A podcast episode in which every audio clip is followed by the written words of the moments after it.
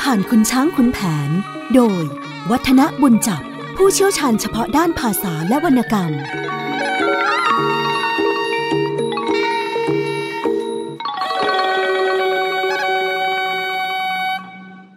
สวัสดีครับท่านผู้ฟังครับ ช่วงเวลาของรายการเรื่องเล่าขานผ่านขุนช้างขุนแผนก็กลับมาพบกับท่านผู้ฟังเช่นเคย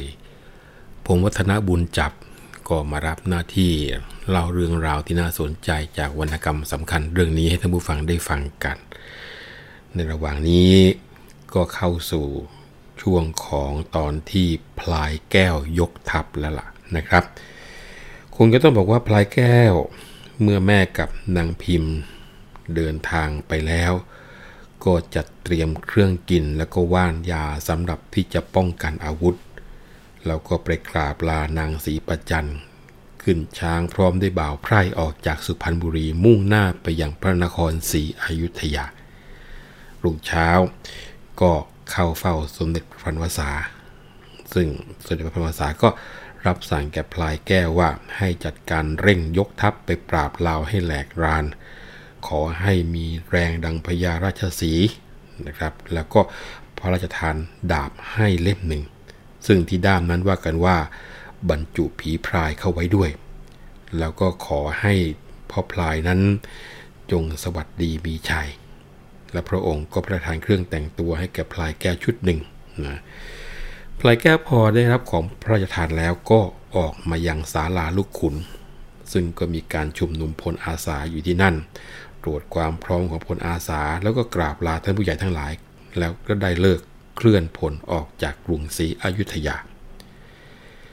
เมื่อยกกำลังมาถึงบ้านบางลาง ก็หยุดเดินทัพพลายแก้วเห็นแม่กับนางพิมพ์ มาจอดเรือรออยู่ มาพบแล้วก็ปรึกษากันว่า การไปทัพครั้งนี้ ไม่รู้ว่าจะมีเหตุอะไรเกิดขึ้นกับใครบ้าง แล้วก็ไม่รู้ว่าจะไปดูไปสอบไปถามอะไรกันที่ไหน ดังนั้นสามคนมาปลูกต้นโพอธิษฐานกันคนละต้นคงจะดีเป็นแน่แท้ทีเดียวนะ อหาต้นโพได้แล้วก็ตั้งเครื่องบัตรพลีสังเวยบวงสรวงเทวดา ขุดหลุมเตรียมเอาไว้ให้พร้อม จากนั้นนางทองประสีผู้เป็นแม่ของพลายแก้วก็ตั้งจิตอธิษฐานบอกว่า ถ้าแม้นว่าตัวข้าตายไปก็ขอให้ต้นโพต้นนี้ตายไปด้วยนะถ้าหากว่าตัวข้าเจ็บได้ไข้ป่วยก็ขอให้ต้นโพนี้เจ็บป่วยอับเฉาลงไป แต่ถ้าหากว่าตัวข้ามีความดีมีความสุข ก็ ขอให้ต้นโพนั้น เขียวชอุ่มชุ่มเย็นประจักษ์แก่สายตา แล้วก็จัดการเอาต้นโพปลูกลงไป ทางฝั่งของพลายแก้ว ก็อธิษฐานเหมือนกันบอกว่า ถ้าตัวข้านี้รบชนะข้าศึกก็ขอให้ต้นโพนั้นจงเจริญงอกงาม แต่ถ้าหากว่าสิ้นชีวิต ก็ขอให้ต้นโพนั้นตายตามไปด้วย แต่ถ้าหากว่าตัวเองนั้นไม่ได้เจ็บไข้ได้ป่วยอะไร ก็ขอให้ต้นโพนั้นสุขใส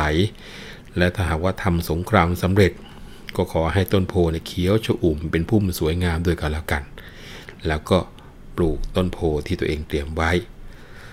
สำหรับแม่พิมพิลาไลนั้น ก่อนจะปลูกต้นโพก็อธิษฐานบอกว่า ถ้าหากว่าตัวเองอยู่บ้านแล้วตายไปก็ขอให้ต้นโพนั้นตายตามไปด้วยเหมือนกัน แต่ถ้าหากว่ายังมีชีวิตอยู่ ก็ขอให้ต้นโพสดชื่นเขียวชอุ่ม และถ้าหากว่าตัวเองต้องมาเจ็บมาป่วยมาไข้ ก็ ขอให้ใบโพนั้นเหี่ยวเฉาลงไปด้วย แล้วก็ปลูกต้นโพอีกต้นหนึ่งเป็น 3 ต้นด้วยกัน จากนั้นทั้ง 3 คนก็นำผ้าสบายมาห่มต้นโพ แล้วก็สัญญาต่อกันว่า ขอให้ได้กลับมาพบกันอีก ถึงแม้ว่าจะต้องมีการจากตายกันไป ชาติหน้าชาติใหม่ก็ขอให้มาพบกัน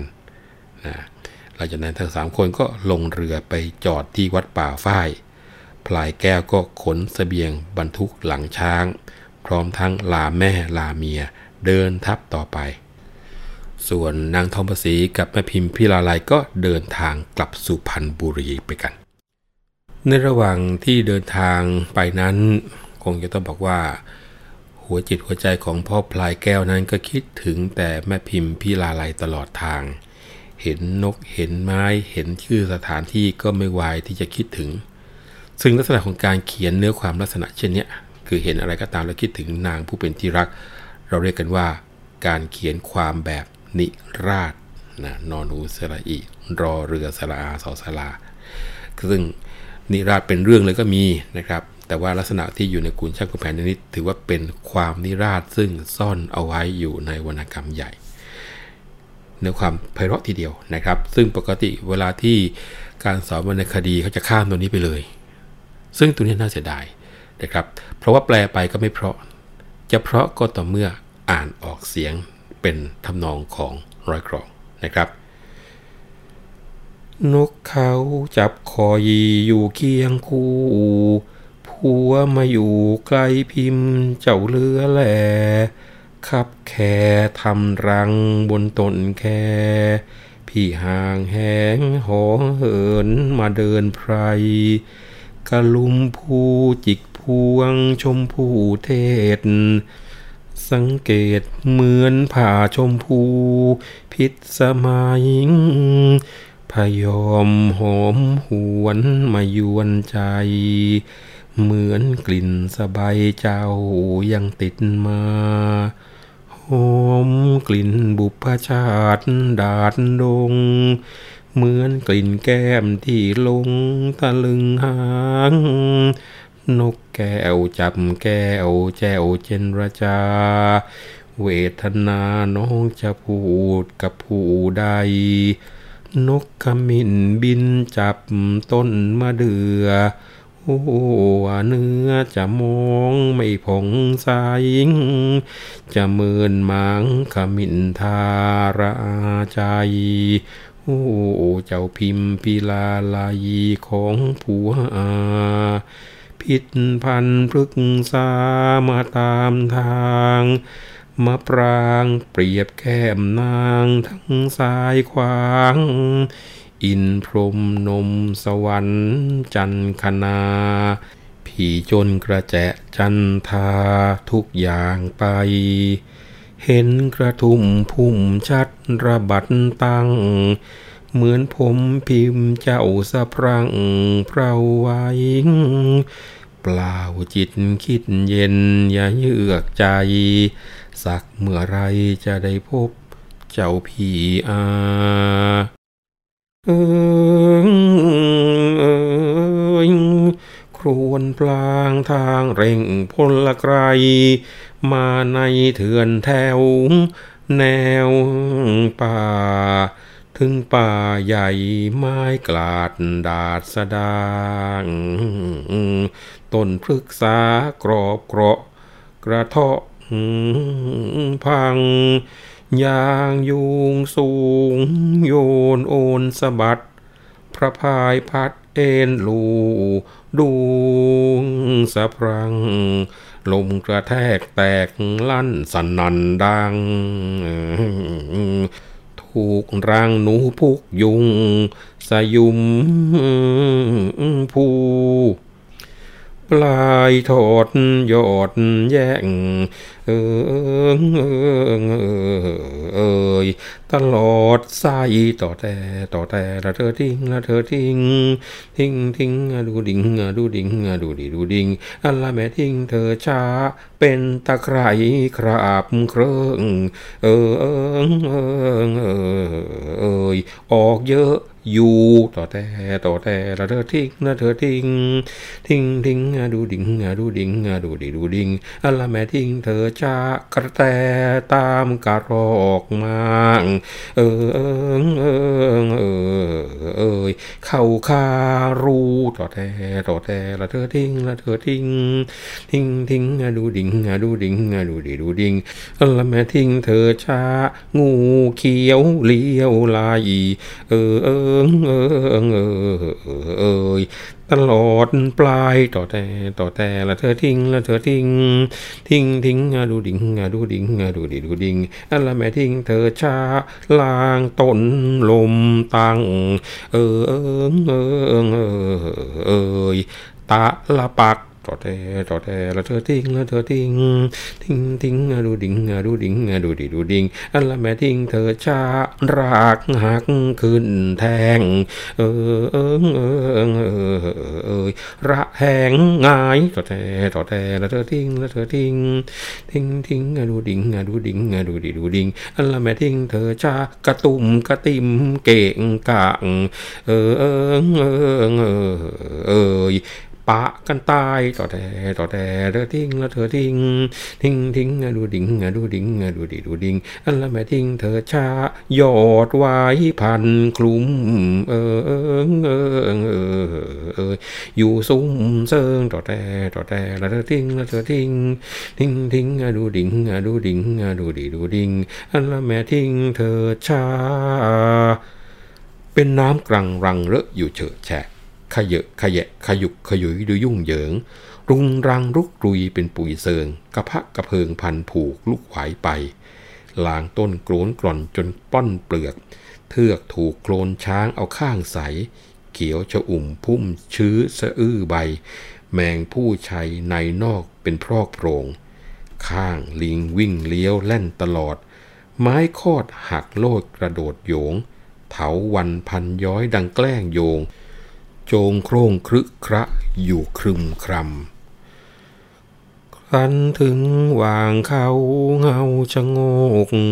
เป็นตรวยโตรกเตียนตะลิบตลอดทำเป็นแผ่นเพิงตระพักชะงักง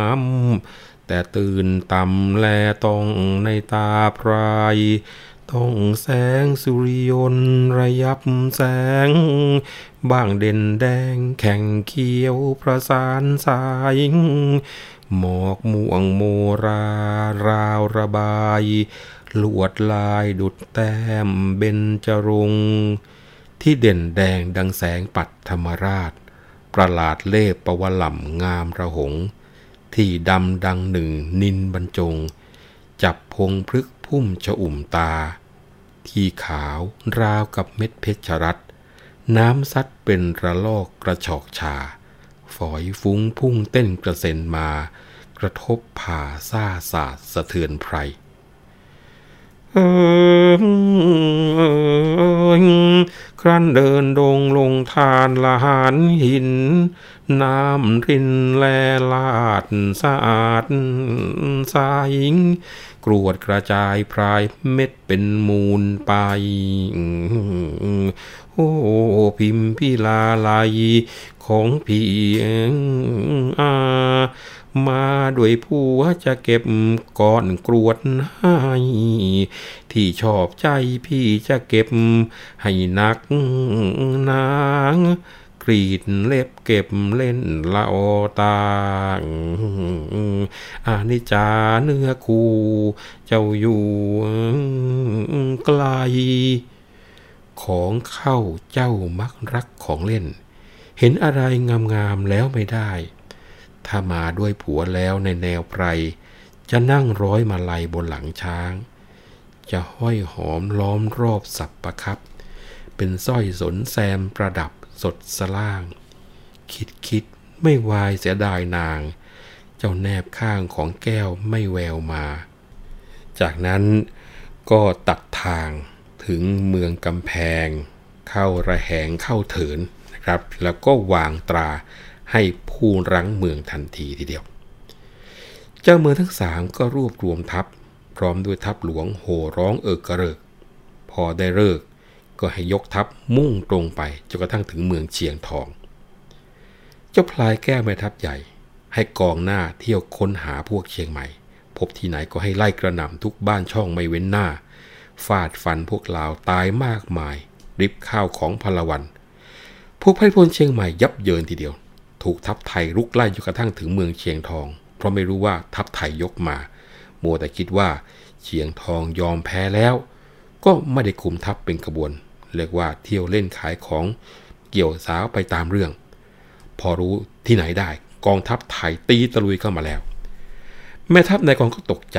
เรียกไพรพลกันอยู่อึงมีทีเดียว ฝ่ายทัพเมืองเชียงทอง พอได้ยินเสียงเอะอะเกลียวมา พวกเชียงใหม่แตกหนีกันกระเจิงกระเจิงก็รู้ว่าทัพไทยยกมา ดีใจยิ่งนักก็เลยรีบปิดประตูเมืองเสียทันทีทีเดียว เจ้าเมืองเชียงทองกับพวก ทราบข่าวก็ดีใจมาก ว่าเออดีละไอ้พวกเมืองเชียงอินกูจะตัดหัวมันเสียให้ได้ แต่ก่อนที่จะยกทัพออกไปกระนาบจำจะต้องให้เจ้ากู ออกไปบอกแม่ทัพไทยให้ทราบเสียก่อนว่า ไม่ได้คิดกบฏทรยศต่อแผ่นดินสยามเท้าเพียได้ยินก็พร้อมต้องใจกัน จึงให้ไปในมนสังฆราช ซึ่งมีวิชาสามารถรวมทั้งพระสงฆ์อีกสององค์ออกหลังเมือง พวกเชียงใหม่เห็นพระสงฆ์ออกไปก็คิดว่าคงไม่มีอะไร ก็เลยไม่ได้จับตัวเอาไว้ พระสังฆราชแล้วก็พระสงฆ์สององค์ก็เดินไปจนถึงทัพไทย เรียกให้เปิดประตูรับแล้วก็ เปิดค่ายออกจับตัวพาเข้าไป พระยากำแพงพระยาระแหง พระยาเถิน เห็นพระสงฆ์ลาวมาทำลับๆล่อๆดูเหมือนกับเป็นไส้ศึก ซึ่งโทษถ้าเป็นไส้ศึกจริงๆนี่ก็ถึงขนาดที่แล้วหัวขาดเลยท่านผู้ฟังครับ หลวงลาวทำอย่างนี้จะเอาไว้ไม่ได้ ต้องประหาร ถึงจะชอบโดยระบบอาญาสิทธิ์ของสงคราม แต่ว่าพลายแก้วห้ามเอาไว้ แล้วก็บอกว่าท่านอย่าเพิ่งทำเลย ตัวเราจะขอถามดูก่อนนะว่าแล้วพลายแก้วก็นมัสการถามไปว่า เพราะเหตุใดพระคุณเจ้าจึงมาถึงกองทัพของไทยที่นี่ บอกความจริงมาจะได้อำพรางกันกันแล้วกัน พระสังฆราชก็บอกว่า อันตัวอาตมานั้น เป็นชีบานาสงหาได้คิดร้ายหมายมั่นสืบราชการรับอันใดไม่ หากว่าแต่เจ้าเมืองเชียงทองเนี่ยนิมนต์ให้เรามากัน พื่อจะบอกว่าเมืองเชียงทองที่ต้องตกเป็นข้าของเมืองเชียงใหม่ในครั้งนี้เนี่ยไม่ได้ยินยอมพร้อมใจด้วยสมัครรักใคร่เลยนะ หากแต่ว่าไพรพลเมืองเชียงใหม่นั้นมีมากมายเหลือเกิน เมื่อยกทัพมาก็ไล่ตีทัพเมืองเชียงทองแตกพ่ายกระจายคุ้มกันไม่ติดเลยทีเดียว ครั้นยินยอมพร้อมใจกันแล้วก็ไม่เลิกทัพกลับไป บัดเนี้ยข้าวปลาอาหารในเมืองก็หมดสิ้นแล้ว จะออกไปหากินก็ไม่ได้ ครั้นว่าจะส่งม้าใช้ข้าไปบอกที่ยังกรุงศรีอยุธยา พวกเชียงใหม่ก็กวดขันตรึงตรา ไม่ให้ออกไปได้เลย สารพัดจะขัดสนใจทุกสิ่งทุกอย่าง เจ้าเมืองเชียงทองก็เลยให้อัตมาเนี่ยออกมากระซิบบอกกับพวกท่านว่า จะออกรบตีกระลบทัพเชียงใหม่ ขอแต่ท่านแม่ทัพให้สัญญาว่า วันใดเลิกผานาทีดีก็ได้ตีพร้อมกัน อันถ้อยคำที่เรากล่าวนี้ ต้องบอกให้ท่านแม่ทัพทราบว่า ไม่ได้มีการโป้ปดมดเท็จแปลกปลอมอยู่เลย ถ้าคิดว่าทรยศแล้วไซก็จงฆ่าจงฟันให้หมดเมืองไปเลยก็แล้วกัน พลายแก้วพอฟังพระสังฆราชพูดอย่างนี้ ก็บอกว่าทัพของเรานั้น ก็ไม่ได้กลัวหรอกนะ ถึงแม้ว่าเมืองเชียงทองจะคิดกบฏจริง ๆ ก็เถอะ เราก็จะจับ มาสังหารผลาญชีวิตเสียทั้งทัพเชียงใหม่ แล้วก็ทัพซึ่งเชียงทองไม่ให้เหลือหรอเลย แต่ว่าเมื่อฉีดต้นได้มาเจรจาความเช่นนี้ เห็นว่าจะเป็นพระสงฆ์องค์ข้าเจ้าคงจะซื่อ คงจะไม่มุสาไม่โกหกแน่ เอาเถอะข้อนี้ไม่เป็นไรหรอกขอพระคุณเจ้าจงกลับไปที่เมือง เอาเนื้อความไปแจ้งแก่เจ้าเมืองเชียงทองว่า พรุ่งนี้เวลาตะวันบ่าย เราจะยกทัพไปตีลาวให้แตกให้จงได้ จงเร่งรัดจัดพหลพลไกล เห็นทัพไทยยกไปก็จงตีกระนาบออกมาตามที่สัญญากันเอาไว้ก็แล้วกัน พระสังฆราชแห่งเมืองเชียงทองรับคำพลายแก้วแล้วก็รีบลาออกไปอย่างขมีขมัน กลับเข้าไปในเมือง บอกความที่พลายแก้วสั่งเอาไว้ทุกประการเจ้าเมืองเชียงทองดีใจมากทีเดียวนะครับ พอพลบค่ำ ก็สั่งให้เตรียมไพรพลพร้อมเอายุทธภัณฑ์เอาขึ้นป้อมคอยเวลาอยู่ บรรดาทหารก็ปลุกเครื่องยันกันตัว เสกมงคลรดน้ำว่านเป็นการใหญ่ ฟ้าลั่นกับสันบดาลยอดทหารเชียงใหม่ รวมทั้งปราบเมืองแมนแล้วก็แสงกำกอง เห็นเหตุการณ์ขับขันนั้นก็ประชุมปรึกษาหารือกันว่า ก็เมื่อทัพไทยยกมา และทัพไอเชียงอินก็เกิดกำแหงดังนี้จะนิ่งอยู่ เห็นการจะไม่เหมาะแน่อย่างนั้นเลยจากว่าพวกเราจะต้อง เข้าต่อสู้มันให้รู้ฝีมือลาวเสียบ้างจะยั่นอะไรกับไทย จะสักกี่หมื่นกี่แสนจะตีมาให้แตกยับไปถึงตีนเขาเลยทีเดียวสำหรับตัวไอ้เชียงทองนั้น จับได้เมื่อไรจะเอามันมาพร้อมทั้งลูกต้องมีสับเสียให้ยับ ให้สมกับที่มันคิดคดลูกเด็กเล็กแดงนี่ไม่นับนั่นนะหรือว่าทางฝั่งเชียงใหม่ข้างแขนมากทีเดียว ทั้งฝั่งของปราบเมืองแมนและก็แสนกำกองนั้น ก็คอยต้านทางด้านกำแพง คอยรบกับพวกลาวเชียงทองหรือเป็นพวกลาวขาว ส่วนทางฝั่งของฟ้าลั่นกับสันบาดาลบอกว่าจะเล่นงานกับทางไทยให้มั่นคงทีเดียว แล้วก็จะสบประมาทได้บอกว่าโอ้พลมันสักกี่หยิบมือเชียว ไม่ต้องขับเคี่ยวเท่าไรมันก็จะต้องละเอียดเป็นผุยผงไปเท่านั้นนะพอปรึกษายินยอมพร้อมใจ ตกลงกันทำหน้าที่ดีแล้วต่างก็ไปเตรียมทัพของตัวเองล้วนแล้วแต่กล้าแข็งสามารถทั้งนั้นทีเดียว ทหารก็สวมเสื้อแดงคาดชมพูสะพายดาบกลายไปมาทำท่าขยับฟัน บางก็เป็นทหารทวน บางก็เป็นทหารหอกซัดแต่ละคนล้วนมีเครื่องอ่านว่านยาสำหรับกายทางนั้น บางคนไม่พอใจก็ปลุกขึ้นใหม่ อ่านเวท เพื่อที่จะคงทนต่ออาวุธยุทธภัณฑ์ เรียกกันว่าทหารทุกคนล้วนแต่ได้เคยสงครามประจันบานกันมาแล้วทั้งนั้นนะครับ พอได้พิชัยฤกษ์ก็โห่ร้องเอิกกระเริกออกจากค่ายสองนายขึ้นหลังม้าจนมาถึงค่ายก็ให้ปักธงลง พร้อมกับโห่ร้องขึ้นมา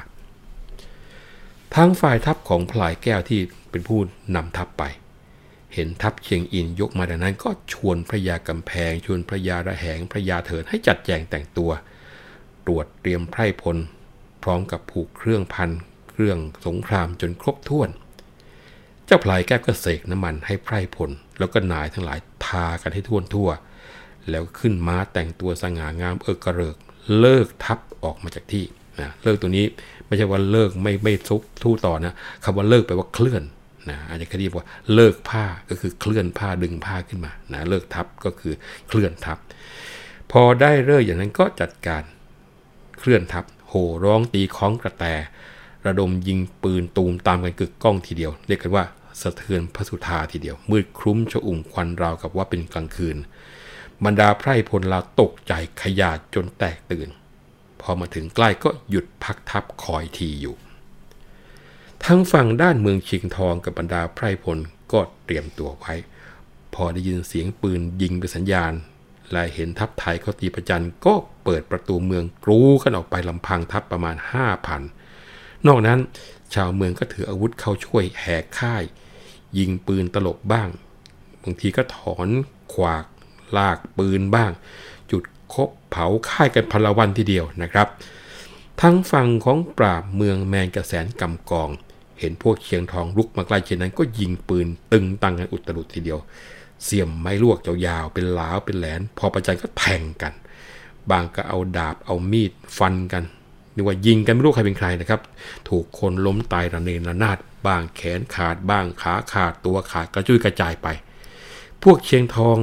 มีค่ายก็รับลูกปืน ยิงไปก็ไม่เข้า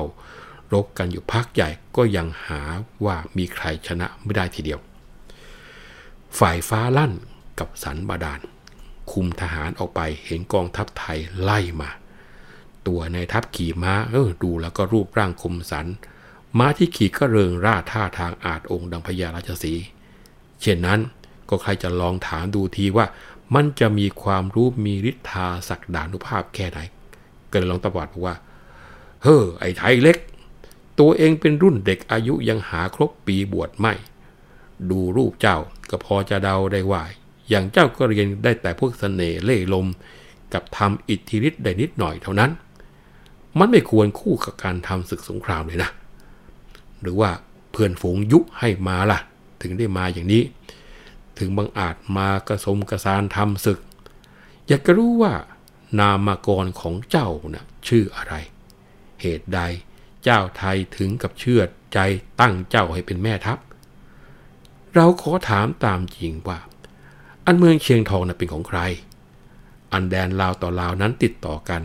ไอ้เจ้าเมืองเชียงทองมันเป็นคนไม่ตรง แทนที่จะขึ้นตรงต่อลาวด้วยกัน กับยกไปขึ้นกับไทย เจ้าเมืองเชียงอินก็เลยให้เรายกทัพมาจับไอเชียงทองผู้เป็นขบฏพร้อมลูกพร้อมเมียสังหารเสีย เรื่องอะไรของเจ้าถึงได้ยกทัพมา สามมีพลเพียงแค่หยิบมือเดียว จะคลือทัพเชียงใหม่หรือ เพียงแค่เหยียบก็เงียบสงัดไป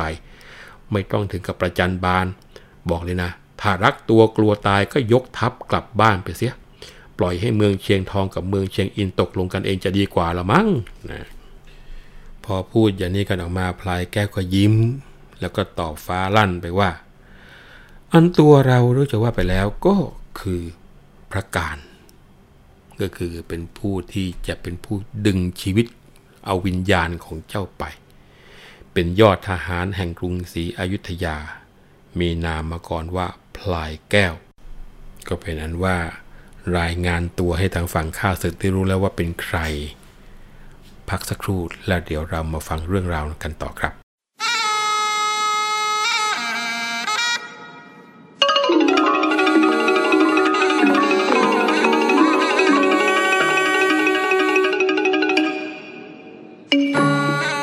เรื่องเล่าขานผ่านคุณช้างคุณแผน โดย วัฒนบุญจับ ผู้เชี่ยวชาญเฉพาะด้านภาษาและวรรณกรรม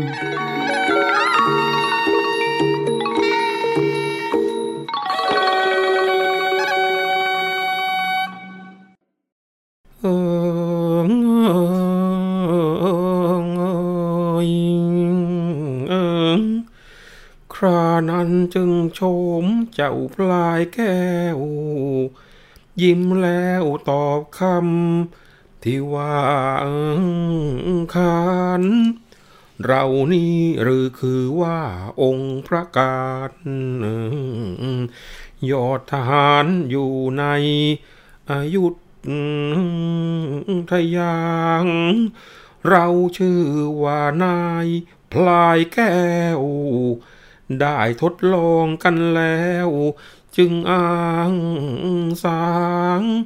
เจ้าเชียงทองข้องเคืองพระบาทาง เป็นสองนาแหนงคด ขบฏไป ถวายเมืองกับกรุงอยุธยา แล้วกลับมาขึ้นเวียงเชียงใหม่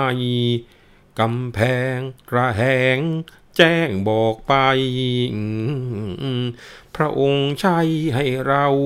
มาฟาดฟัน ครั้นมาถึงเวียงเชียงทอง ปรองดองเหมือนเดิม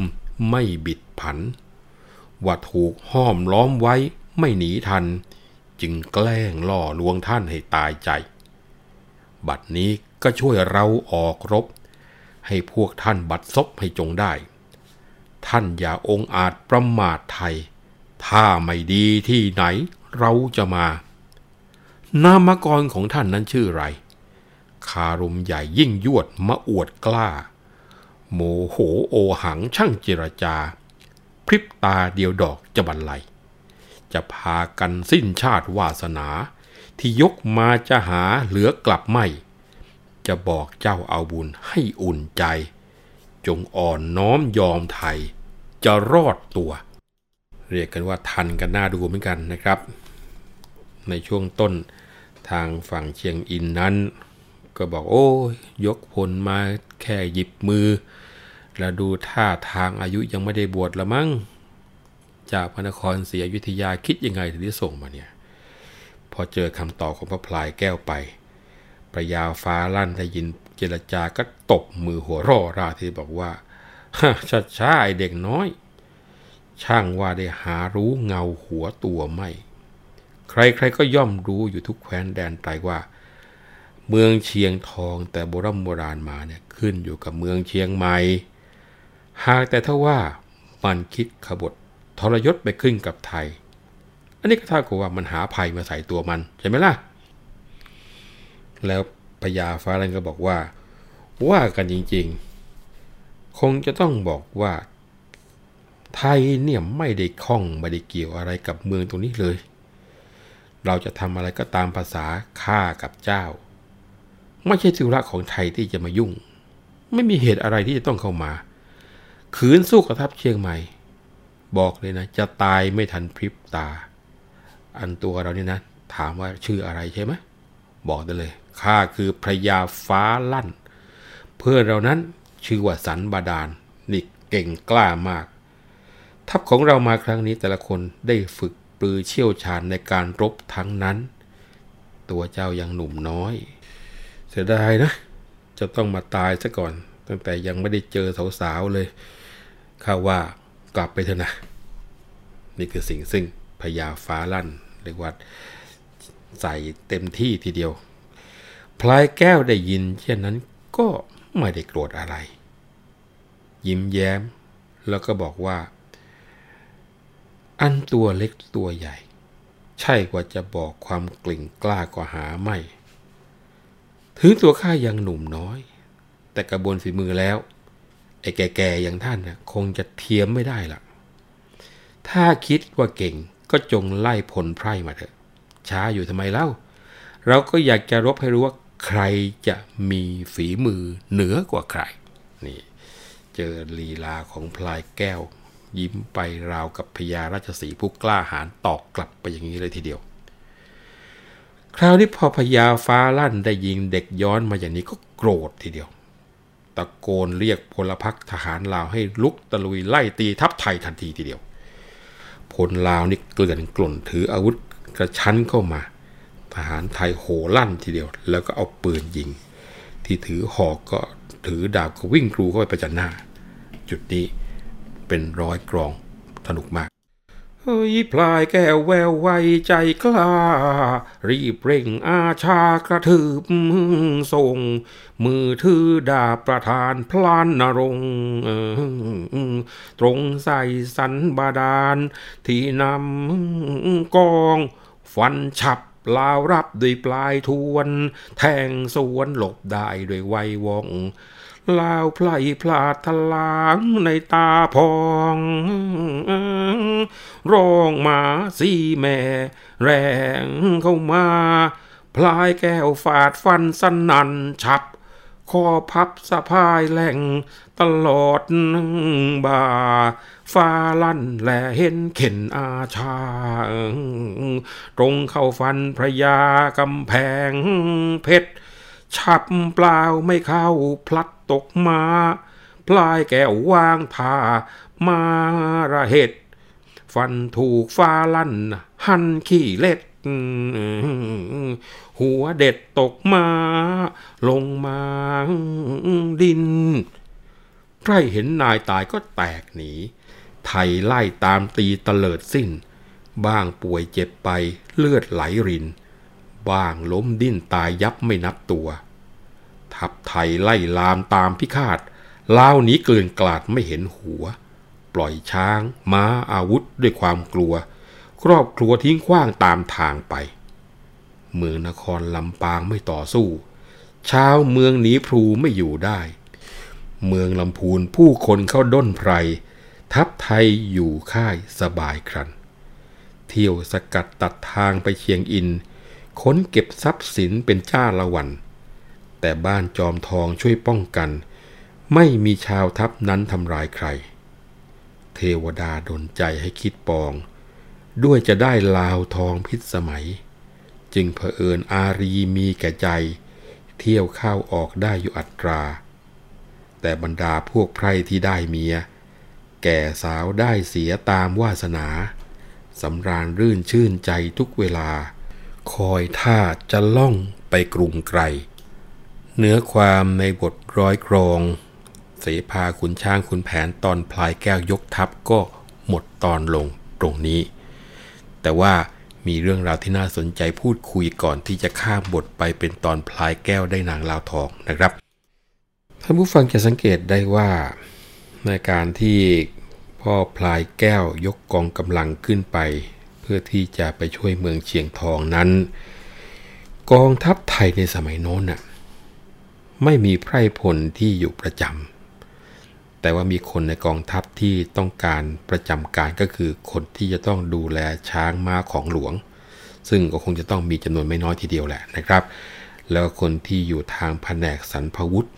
ก็คือเหมันก็พวกกรมช่างแสงที่จะต้องคอยจัดหาอาวุธต่างๆ มาให้ทันการในเมื่อมีการเกณฑ์กองทัพขึ้นมา แล้วก็ต้องมีทหารเรียกว่าเกียรกายนะอยู่ประจำไว้คอยดูแลพวกสรรหาสเสบียงมาให้ทันการ แล้วการจัดทัพสมัยก่อนนี่นะครับ ก็คงจะต้องบอกว่าการที่จะยกกำลังไปเดินแล้วก็ต้องกินด้วย ถ้าหากว่าได้มีไม่ได้มีการวางแผนในการจัดเตรียมสเสบียงแล้วก็แย่แน่ทีเดียว ตัวของพ่อพลายแก้วเนี่ยนะครับ เมื่อได้ลามาแล้วก็กลับไปบ้านสั่งเสียเมียทั้งครอบครัว ตั้งแต่บทที่แล้วท่านผู้ฟังคงจำกันได้นะครับ แล้วก็นัดให้แม่กับเมียลงเรือไปคอยพบขณะที่กองทัพออกจากกรุงศรีอยุธยาที่ตำบลบางลานนางทองประสีกับนางพิมพ์ก็ลงเรือล่วงหน้าไปวันหนึ่ง ฝ่ายขุนแผน เมื่อเมียกับแม่ไปแล้วก็ปลุกเสกเครื่องรางของศักดิ์สิทธิ์ต่างๆ ที่จะเอาไปใช้ป้องกันตัวในการรบทัพก่อนที่จะขึ้นไปที่กรุงศรีอยุธยา การที่กองทัพมีขุนแผนเป็นแม่ทัพคุมไปคราวเนี่ยท่านผู้ฟังจะสังเกตได้ว่า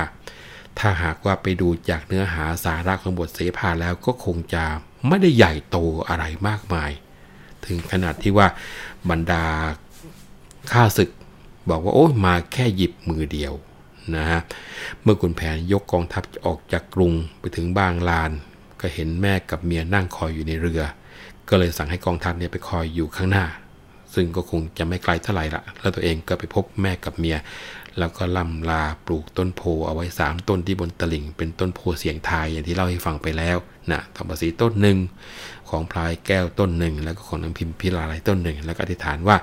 ถ้าใครป่วยใครเจ็บใครล้มตายก็ขอให้ต้นโพแสดงอาการเช่นเดียวกับที่จะเป็นอยู่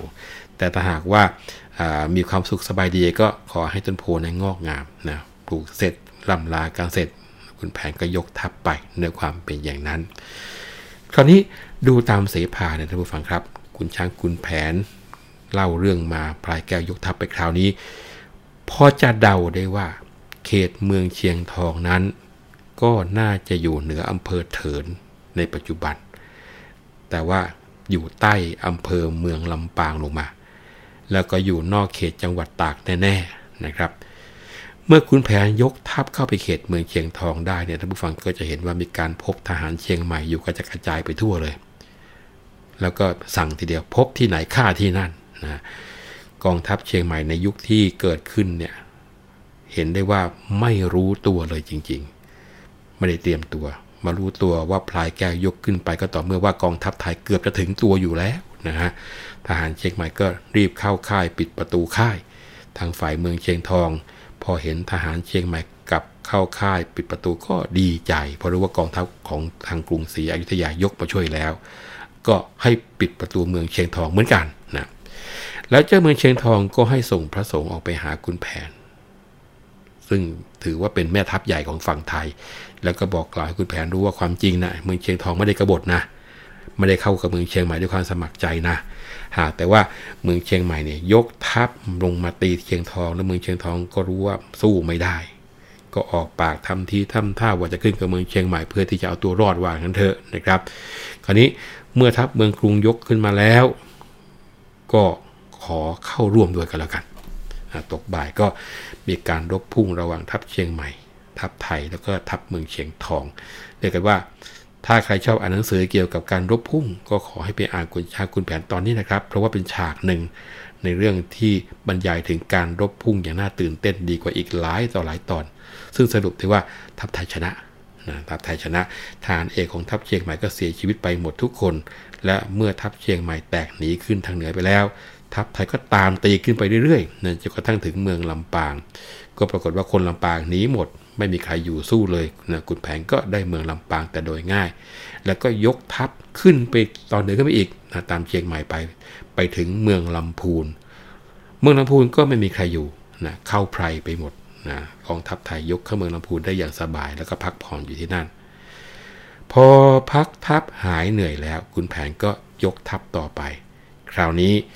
ไปทางเมืองจอมทอง จะเป็นเพราะว่าทัพเมืองเชียงใหม่นี้ไปทางนั้น หรือว่าอย่างไงก็เดาไม่ถูกแล้วครับ แต่ว่าเป็นด้วยอำนาจของพระบรมสารีริกธาตุที่เมืองจอมทอง หรือว่าเป็นบุญเป็นกรรมของพ่อพลายแก้วก็ไม่รู้ครับต้องเป็นอย่างใดอย่างหนึ่งนี่แหละ ถึงทำให้พ่อพลายแก้วเนี่ยละเว้น ไม่ให้ทหารเข้าปล้นเมืองจอมทอง แล้วก็คงปล่อยไว้ให้อยู่กันตามปกติมีความสุขดี แล้วพลายแก้วก็หยุดทับเอาไว้แค่เมืองจอมทองแค่นี้ คอยคำสั่งจากพระนครศรีอยุธยาที่จะเรียกตัวกลับ พอกองทัพขุนแผนอยู่ที่เมืองจอมทองนั้นนะเสภาก็บอกเอาไว้ว่า เทวดาดนใจให้คิดปอง ด้วยจะได้ลาวทองพิสมัย จึงเผอิญอารีมีแก่ใจ เที่ยวเข้าออกได้อยู่อัตรา แต่บรรดาพวกไพร่ที่ได้เมีย แก่สาวได้เสียตามวาสนาสำราญรื่นชื่นใจทุกเวลาคอยท่าจะล่องไปกรุงไกลนะที่บอกว่านี่คือจุดที่จบความในตอนนี้ก็ทหารนี่ครับท่านผู้ฟังครับ ยกทัพไปเมืองไหนเข้าพักเกินสองคืนก็ได้เมียกันทั้งนั้นแหละไม่งั้นเสียเชิงทหารสมัยก่อนนะที่พูดมาอย่างนี้ก็เพราะว่าคนที่เคยไปศึกสงครามมาก็มักจะพูดกันไป ว่าถึงเมืองจอมทอง นะครับในขณะนั้นเรียกว่าบ้านจอมทองเท่านั้นเองนะเป็นชุมชนขนาดตำบล ถ้าจะเทียบกับทุกวันนี้ ผู้ปกครองตำบลจอมทอง ในเสภาคุณช้างคุณแผนเรียกว่านายแคว้นนะนายแคว้นซึ่งก็มีศักดิ์เทียบเหมือนกับกำนันนั่นแหละนะแล้วก็เชื่อว่าแสนคำแมน ซึ่งเป็นกำนันเมื่อเห็นว่ากองทัพขุนแผนไม่ได้ข่มเหงรังแกคนในเมืองจอมทอง แล้วก็ไม่ได้รับความเดือดร้อนเสียหายอะไรเกิดขึ้นเลยแม้แต่น้อยนายแคว้นบ้านจอมทองก็ระลึกถึงบุญคุณของคุณแผนแล้วก็กองทัพไทย ก็เลยปรึกษากับภรรยาและคนในตำบลจัดหาของต่างๆ ไปสมนาคุณกองทัพไทย ที่ละเว้นให้คนในบ้านจอมทองได้อยู่เย็นเป็นสุข ส่วนแม่ทัพก็คือพ่อพลายแก้วนั้นก็เห็นว่าเป็นผู้ที่มีบุญคุณมาก ซึ่ง นี่แหละครับบทถัดไป ก็จะได้เห็นการตัดสินใจยกลูกสาวของนายแคว้นคนนี้ที่ชื่อว่าแม่ลาวทอง ให้เป็นภรรยาของพ่อพลายแก้ว แม่ทัพคนเก่งของฝั่งกรุงศรีอยุธยาเอาละครับ ตอนนี้ก็ได้เวลาที่เราจะเข้าสู่ตอนของกุนช้างคุณแผนที่ใช้ชื่อตอนว่า พลายแก้วได้นางลาวทองยิง มาจะกล่าวถึงแสนคำแมน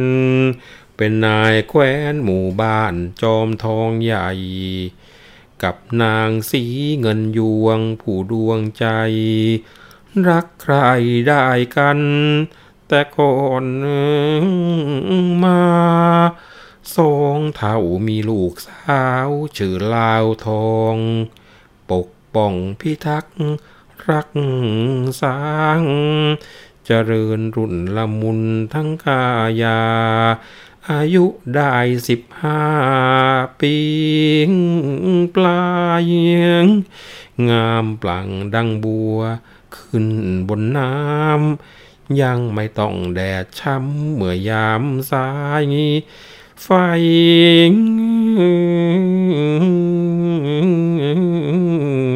ฝ้าหน้านางไม่มีระคาย ไหลพายเอวกลมนางแกล้งรัดชายใดยังไม่ได้จะมาต้อง ด้วยทั้งสองพี่เลี้ยงเขาเจนจัด นางเวียง นางวันนั้นสันทัดปรนนิบัติปกไว้ในห้องนอน เมื่อนายพลายแก้วมาตีเวียง ชาวบ้านหลีกเลี่ยงไปซุ่มซ่อน ถูกไทยไล่แตกเข้าดงดอน เขาขับต้อนไว้ได้ก็มากมาย เว้นแต่บ้านจอมทองของคำแมน ยังหนาแน่นอยู่ได้ไม่ระส่ำระสาย ปลดปลอดรอดตัวด้วยนายพลาย ไม่ได้ทำอันตรายจึงอยู่ดี ครั้นการทัพระงับสงบแล้ว เจ้าพลายแก้วจะกลับไปกรุงศรี เงินยวงภริยากับสามี ตริรึกนึกคุณของแม่ทัพ ร้อยบ้านพันเมืองได้เคืองแค้น หนีแล่นป่นไปเขาไม่จับ ล้มตายชายหญิงก็ย่อยยับ เขาระงับเป็นสุขแต่บ้านเรา บัดนี้เขาจะกลับไปเมืองใต้ เขาจะทำอย่างไรไม่รู้เท่า จะมานิ่งนั่งอยู่เหมือนดูเบา ช่วยถ้าเขากวาดกว้านบ้านจอมทอง จะพากันย่อยยับอับประภาค ได้ทุกยากไปหมดทุกบ้านช่อง ยายตาปรึกษากันปรองดอง ลาวทองลูกเราผู้ร่วมใจ จะพาไปยกให้เป็นคำนับ แม่ทัพเห็นทีจะรักใคร่ ถึงลูกเราจะเข้าไปกรุงไทย พอจะออกหน้าได้ไม่อับอาย แม่ทัพชุบเลี้ยงเจ้าลาวทอง คงมิให้พวกพ้องต้องระสำระสาย ชาวบ้านก็จะเป็นสุขสบาย ไม่ต้องหวั่นอันตรายที่ทับไทยเรียกกันว่าทั้งกำนันทั้งเมียกำนันนะพอเป็นนายแคว้นปรึกษากันว่าจะยกลาวทองไปเป็นบรรณาการให้กับพ่อพลายแก้วผู้เป็นแม่ทัพ นะแล้วก็เห็นทีน่าจะรักจะใคร่ลูกสาวตัวเองล่ะ ถ้าหากว่าลูกสาวเข้าไปถึงเมืองกรุง ในเมืองไทยก็คงจะเรียกกันว่า รูปโฉมวิไลไม่อายใครเกานะแม้แต่แม่ทัพ ถ้าหากว่าเขาตกลงจะชุบจะเลี้ยงแม่ลาวทองไอ้พวกเราก็จะได้ปลอดภัยอยู่รอดกันไป ชาวบ้านก็ไม่เดือดร้อนนะเมื่อถามกับภรรยาแล้วว่าเจ้าเห็นเป็นอย่างไร แม่สีเงินยวงฟังผัวว่าก็พยักหน้ารับ แล้วก็บอกว่า เออ ก็จริงอย่างที่พี่ว่าแล้วนะ แล้วนางสีเงินยวงก็เรียกลาวทองที่ดาหัวแก้วหัวแหวนเข้ามา ก็บอกว่าแม่ลาวทองของพ่อของแม่ เจ้าก็รู้อยู่แล้วสินะว่าศึกมาติดพันบ้านเมืองของเรา จนได้รับความลำบากยากแค้นสุดประมาณ แต่บัดเนี้ยกองทัพไทยจะกลับไปเมืองใต้แล้ว เห็นทีว่า เขาคงจะกวาดตอนผู้คนทรัพย์สมบัติกลับไปด้วยละมั้งเนี่ยก็คือมาดีตอนนี้ในความคิดของทางฝั่งของพ่อแสนคำแมนกับแม่สีเงินยวงนะครับ คือตอนนี้เขาก็ดูไม่มีอะไรหรอก แต่ท่าทางเมื่อเขาจะกลับไปจะทิ้งท้ายโดยการกวาดทรัพย์สมบัติผู้คนเราไปหรือเปล่าก็ไม่รู้นะทรัพย์สินบ้านเราก็คงจะพินาศย่อยยับ ลูกก็จะพลัดพ่อ ผัวก็จะพลัดเมีย สรุปความว่าายทัพไทยคนนี้ เมื่อมาถึงบ้านเราก็ไม่ได้ข่มเหงให้เดือดให้ร้อนแต่อย่างไร แต่มาหวั่นวิตกอตอนว่าจะกลับไปเนี่ยเขาจะทำยังไงไม่รู้นะซึ่งเขาก็อ้างบอกว่า โบราณเขาบอกว่า เขาขุดบ่อล่อปลา ยังไม่กินก็ค่อยประคินประคองเอาไว้ ทั้งบัวและสาหร่ายก็ใส่เอาไว้ให้ปลากินอยู่คลาคล่ำสายชนเล่าก็มีเข้าไปยุ่ง ทำให้กระเทือนเสมือนเขาปล่อยให้เรา โดยการที่ปล่อยไว้อย่างนั้นเหมือนไม่ทำเมื่อเขาจะกลับเกิดจับเราก็จะจวนเจียนหลบหนีไปทางไหนพ้นเล่า มีแต่ทางต้องผ่อนปรนไม่ให้เกิดหนามเสี้ยน อย่าให้ยาแพรก เช่นเรานี้แหลกเตียนไปก็แล้วกัน ตรงนี้เป็นสำนวนที่เพราะทีเดียว เนื้อความในบทระกรองก็เพราะครับ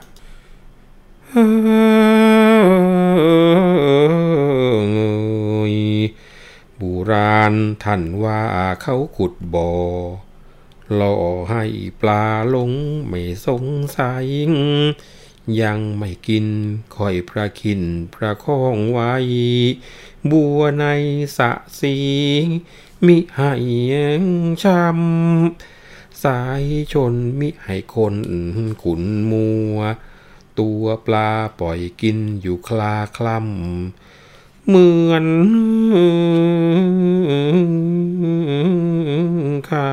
ปล่อยเราไว้ยังไม่ทำเมื่อเขากลับจับจำก็จวนเจียน จะหลบลีหนีไปขังในพลต้องผ่อนปรนดับความน้ำเสียน อย่าให้เราอย่าแพรกนี่แหลกเตียน เจ้าดังหนึ่งเทียนประทีปตาม พ่อแม่แก่แล้วไม่เห็นหน มืดมนอยู่ในป่าพนาหนามจะแจ่มแจ้งก็เพราะแสงเจ้าส่องงาม พยายามเลี้ยงลูกจึงรำพึง เมื่อน้อยๆร้อยช่างพึ่งพ่อแม่ ครั้นพ่อแม่เท่าแก่ พ่อแม่พึ่ง จะยกเจ้าให้เขาไปเคล้าคลึง แม่อย่าครึ่งเกลียดแค้นรำคาญใจ เขาก็เป็นยอดทหารชาญนรงค์คงไปได้ดีอย่าสงสัย เจ้าจะได้พึ่งพาข้างหน้าไป อันเชียงใหม่กับกรุงอยุธยา คงจะเป็นสงครามกันลามลั่น รบกันสืบไปเมื่อภายหน้า เจ้าเป็นสาวนวลละอองอันต้องตา ฝ่ายไหนไปมาจะย่ำยี ถ้าอยู่ยืดไปในจอมทอง ใครมาก็จะปองอยู่อึงมี่ลวนลามแอวเจ้าเฝ้ายวนยี หน้าที่จะต้องเสียเป็นเมียมัน อยากง่ายก็ไปตายเสียไกลเห็นจะไม่เป็นไรดอกจอมขวัญ เขาก็หนุ่มเจ้าก็สาวพอคราวกัน ดวงชะตาเจ้านั้นก็ว่าดี สาววันสาวเวียงไปเลี้ยงน้อง ปกป้องกันกว่าจะเป็นผี ข้าไทยแม่จะให้ไปตามมี อย่าโสการาคีจะขุนมัว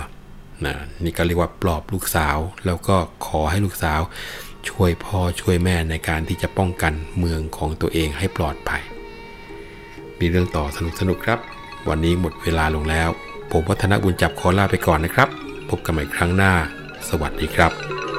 เรื่